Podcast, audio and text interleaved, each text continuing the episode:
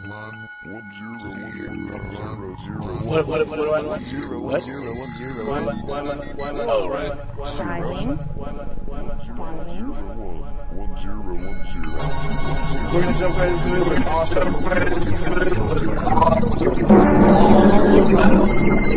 You're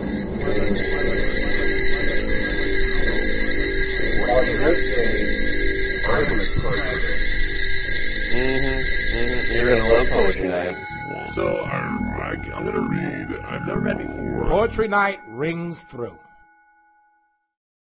On Monday, April 1st, we said, Really, really far back into the Poetry Night archives for this one. From 2004, Morris Stegosaurus. One of the er, first features we ever had at Poetry Night. Um, Morris Stegosaurus. This poem is called Zero Cactus, and it's dedicated to Jason Show Green.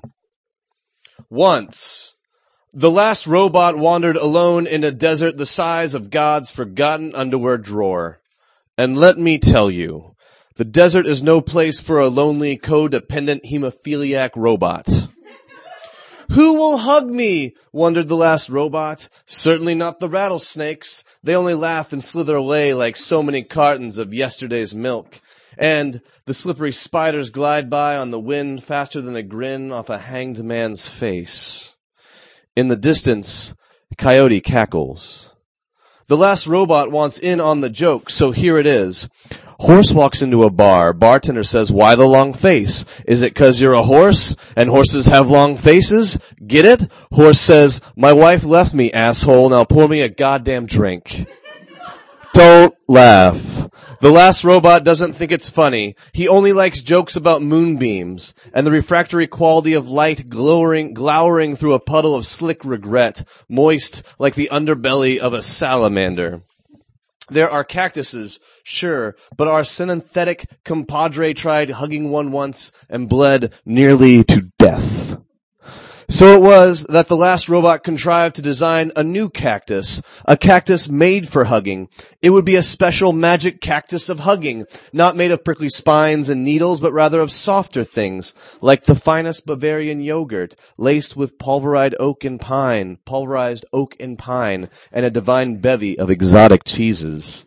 The last robot labored for countless days on his quasi-succulent progeny, packing the cactus full of all the finest circuitry, programming the cactus with all the knowledge and wisdom at his disposal, mostly limited to video game bosses and subpar American and Norwegian playwrights.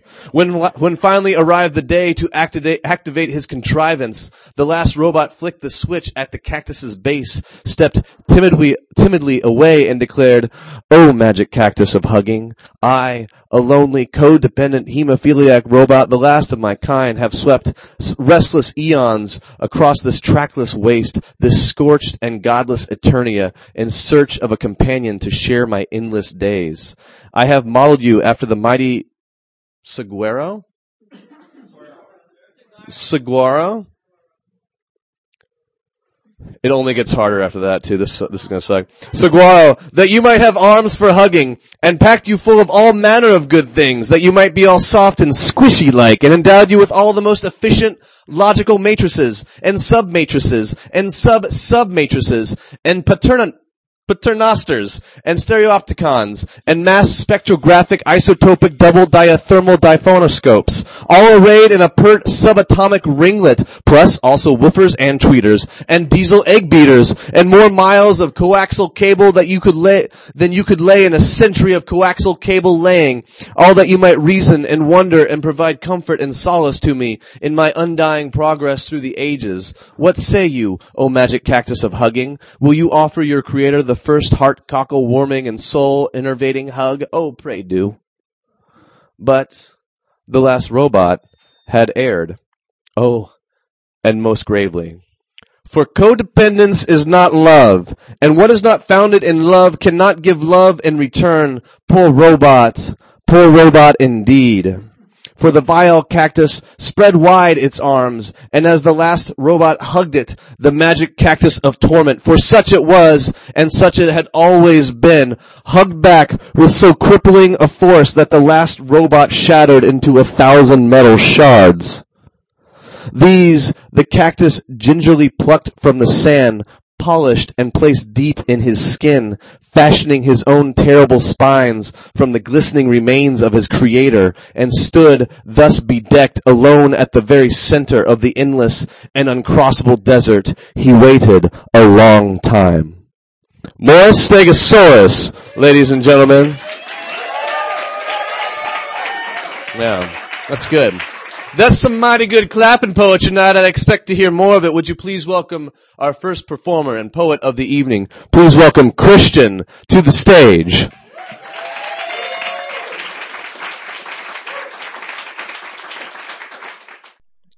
I want to be a lyricist with a single wish every time I reminisce. I kiss lines with the memories of innocence and blow dreams out the corner of my mind. One penny for your thoughts, one quarter at a time. No borders on a line. Ten dreams upon a dime and we find scattered change intertwined. Count our blessings, both cursed and divine. Throw them in the well, make a wish on a sign. Throw them in the sky so high they fly till the kids joke about what clouds taste like. Standing on the corner and their mouths stay wide so that warm ideas find their way inside and I just sigh. They wonder why I sing all night, wasting our time as the clouds go by. Another nickel short of a long bus ride. A long bus ride, a long bus ride. Another nickel short of a long bus ride. So you coin another word, you may think it seems absurd that the slang that we slur stirs circles in the dirt. Ask the surface what I'm worth. Found a penny on the curb, word searching for a purpose. It was a penny. Yeah. Oh. Word searching for a purpose in a servant with a curse, so I'm standing knuckles up. Would you wish into my cup? Would you drop a couple thoughts, shaking words at the bottom while I'm standing at the stop? Place a copper in the box, the one you're biting to decide if it's worth writing or not. The one unsung that you keep beneath your tongue thrumming somewhere in your gut, but you hold it with your thumb. I know that you can sing. Can you tell me where I'm from? Shout the words from your lungs. We can watch the sky succumb. So please keep your head up. Cause luck is hard to find. You're the magic I imagine keeping passion alive. I have a lot of dreams, but I'm still too shy. I'm just another nickel short of a long bus ride. Thank you.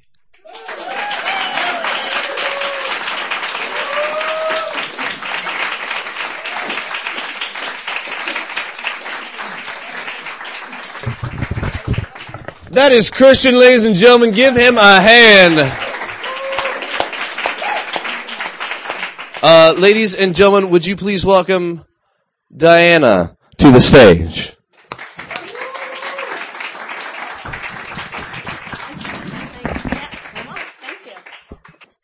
Ask when a plot must blister more, in which only the fresh dead approach a wild ancient secret in that morning after to emerge and reflect every sanctuary and song beneath exotic yellow rose moss above manure.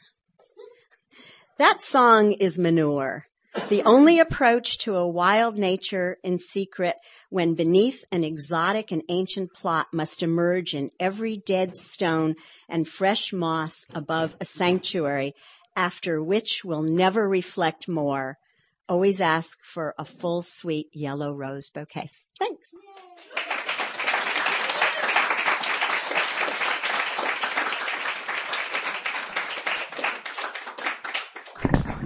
is Diana, ladies and gentlemen. Give her a hand. Please welcome Robert Lashley to the stage.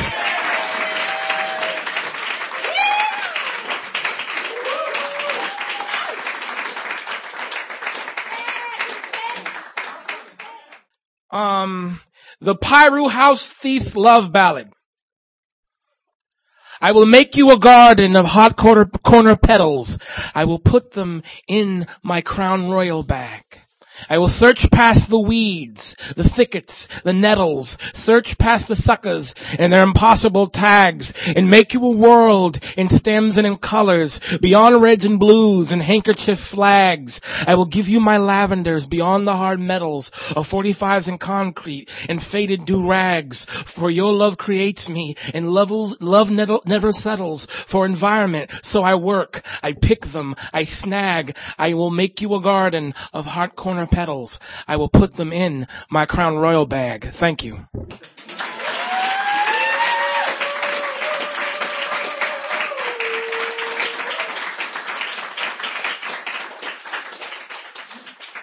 I got one more. Yeah. This poem is is a is an edit. Um, it's called "Black is the Color of My True Love's Weave." To lead in, black is the color of my true love's weave. Nothing is as permanent as her mini mart silky. Nothing but the space between her hair and my chest has meaning till the Marriott clock strikes eleven. Below the alarm clock, her hair part comes off. In the morning, our artifice is a well-defined lie. The March sun has earned the design of its light by proxy of our movement. Suspensions of metaphor at the salt of her neck linger in the hourglass of the Timex. The clock beeps. Get her hair right.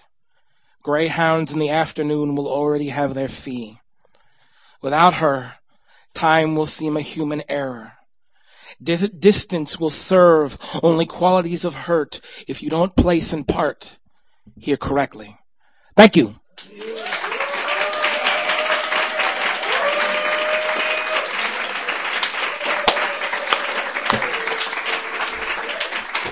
That is Robert Lashley. Right over there.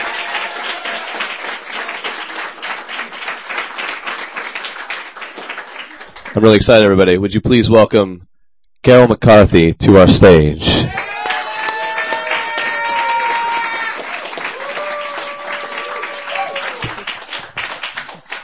Hi, everybody. I don't know if everybody here knows Jack McCarthy.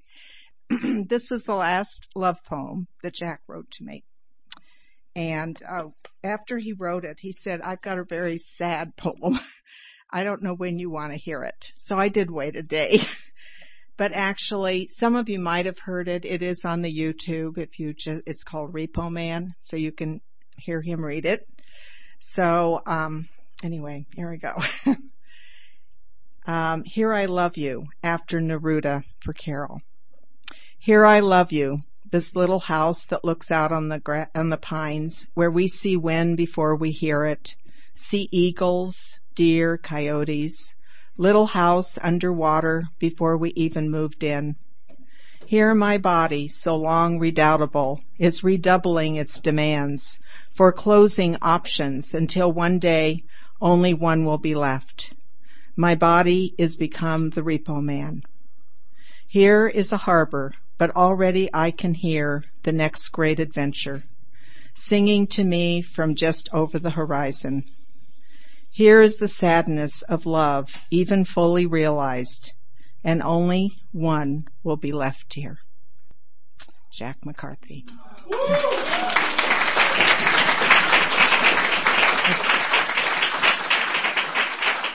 was written for everybody. everybody can relate.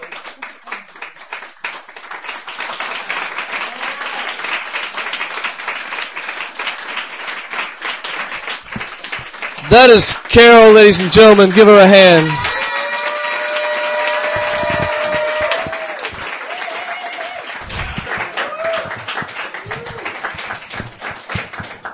And keep it going. Would you please welcome Scott to our stage?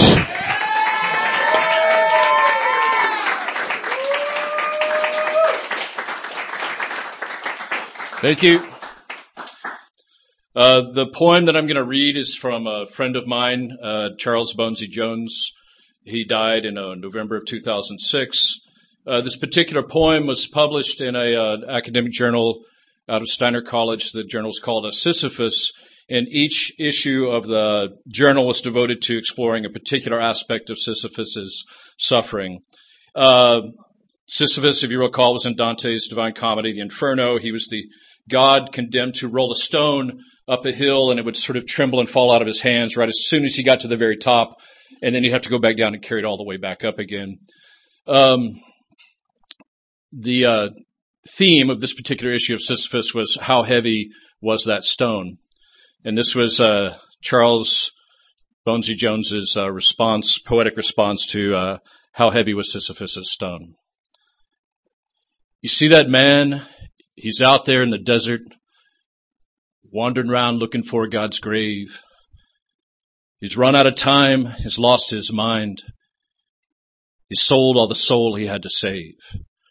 And at the crossroads, he's down to his last bone.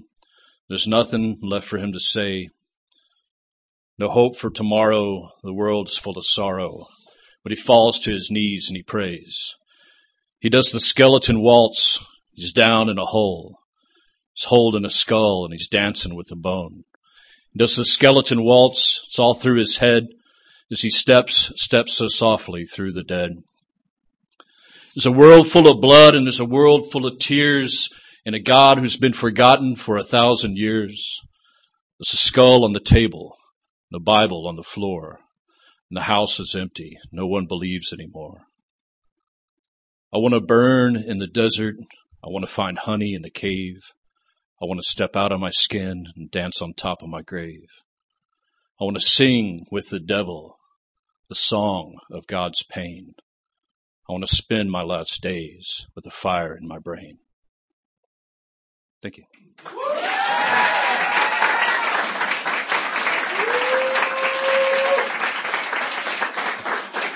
That's Scott Casey performing Charles Bonesy Jones. Keep it going. Please welcome Dwayne.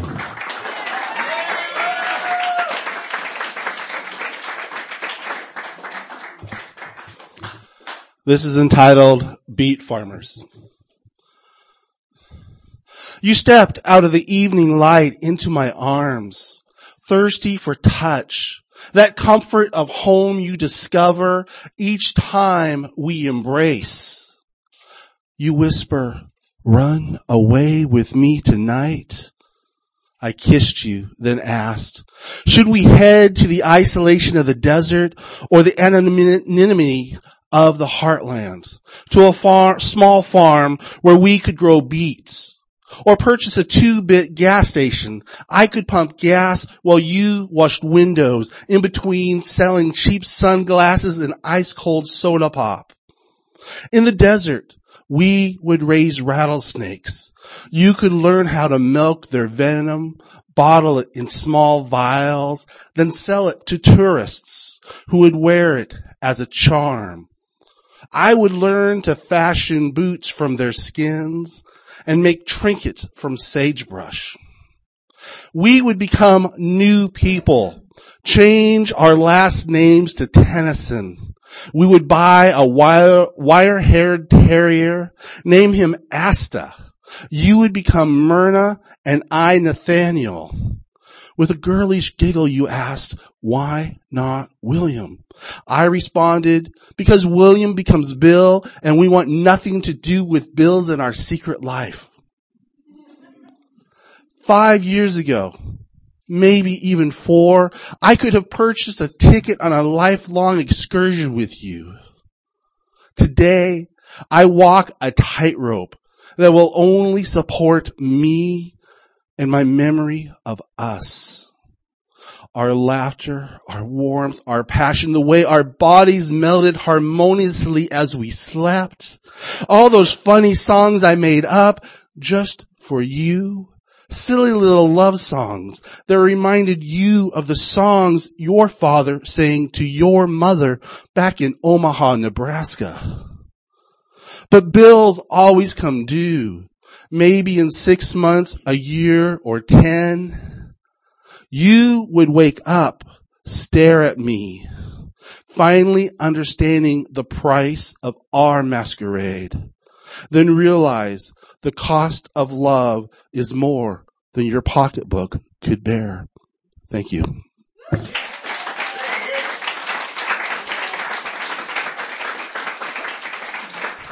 That is Dwayne. Ladies and gentlemen, please welcome Tom with an H to our stage.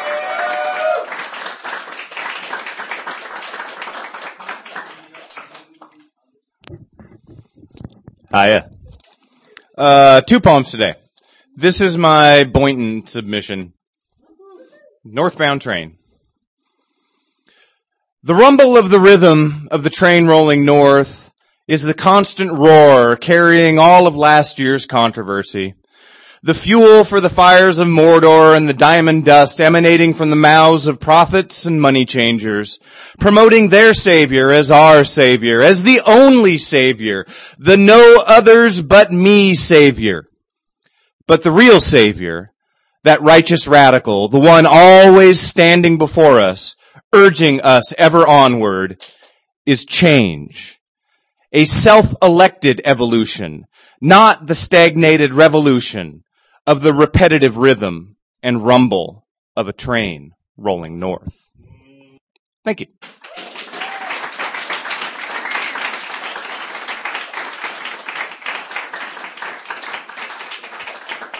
That is Tom. There's an H in his name. Give him a hand. Would you please welcome Laura to our stage?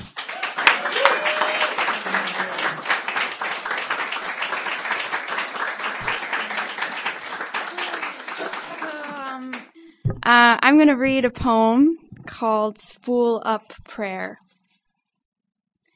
The woodpeckers are trying to get into my house.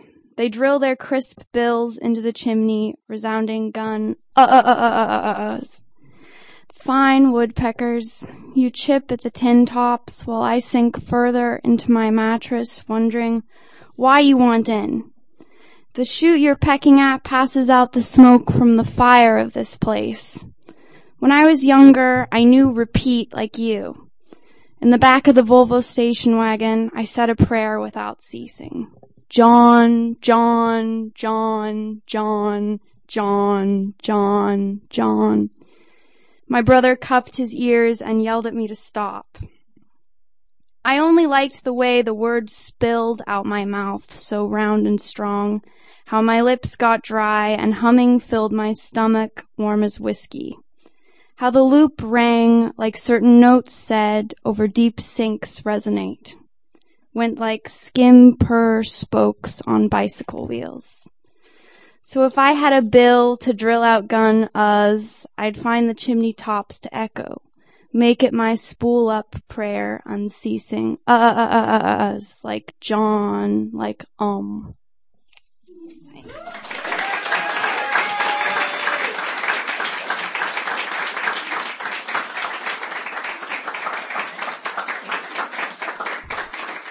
There's Laura.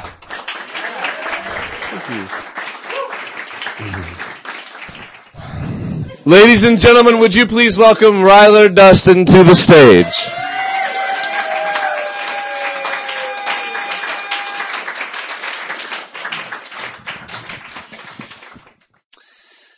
Uh, this is called Your, Your Heart Was Once a Hill. Your heart was once a hill. A big hand chiseled wild horses from its side. Now the horses fill you. When the rain sweeps over your roof at night, you hear them sweeping too. You are possessed by the strange, proud beauty of your pulse. Inside your body, it is always dusk and Montana. At night, when you wake up alone, you are terrified that one of the horses is missing, that one of them somehow got away. So you look for it in your body, sometimes in the bodies of others. Somewhere there's a bent tree on the prairie. A horse stands beside it, its mane moving like Arabic.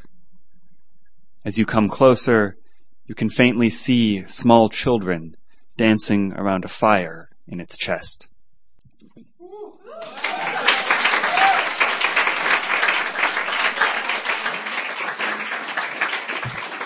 That is Brother Dustin. Give him another hand. And with that, that's our show. Let's have a hand for all the poets who read to you this evening. What'd you do? I went to a poetry reading. No, you didn't. No, you didn't.